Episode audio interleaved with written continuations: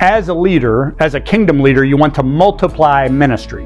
Well, how do you do that? Here's one key concept that will help you on every level to multiply ministry and the impact that it has in the kingdom of God.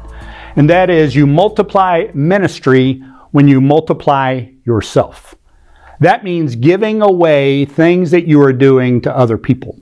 Years ago, I was on staff at a church and I had recruited a woman to help me with something. And the worship leader said to me, You drive me crazy. I said, Why is that? He said, You don't do anything, you delegate everything. I said, That's what we're supposed to be doing. What are you doing? Right? So we delegate to develop people. For example, in John chapter 6, with the feeding of the 5,000, Jesus said to Philip, You give them something to eat. And the Bible says he said that to test him, to give him experience as a leader, figuring out and implementing the solution. When you don't delegate, you're cheating people out of the joy and fulfillment that you get as a leader. Another thing, if you don't delegate, if you don't give responsibility to people, you limit their discipleship. They're only going to grow so far when they're listening and they'll grow a whole lot more when they're leading.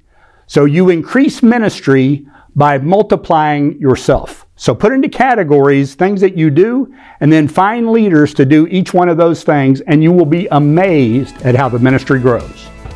We hope today's podcast will help you achieve increasing kingdom results.